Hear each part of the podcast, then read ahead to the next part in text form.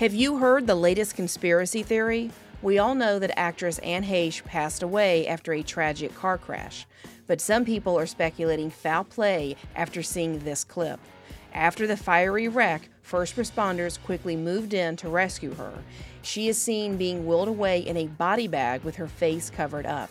Then suddenly, she springs up, fighting her way out of the body bag, clearly trying to communicate something to those around her. But the conspiracy doesn't end there. Just 30 minutes before her fatal crash, she stopped by a wig shop. The owner never mentioned that she was acting belligerent or drunk or on drugs, as the media widely reported.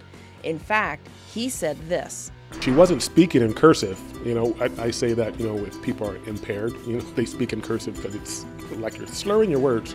But she wasn't. She was very, very cordial, very personable, very polite.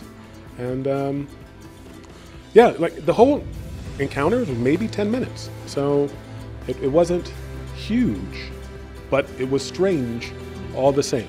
If you remember, her ex boyfriend originally told the press that she was expected to make a full recovery. She was eventually taken off life support and declared dead. The coroner's report determined that the cause of death was, quote, smoke inhalation and thermal injuries.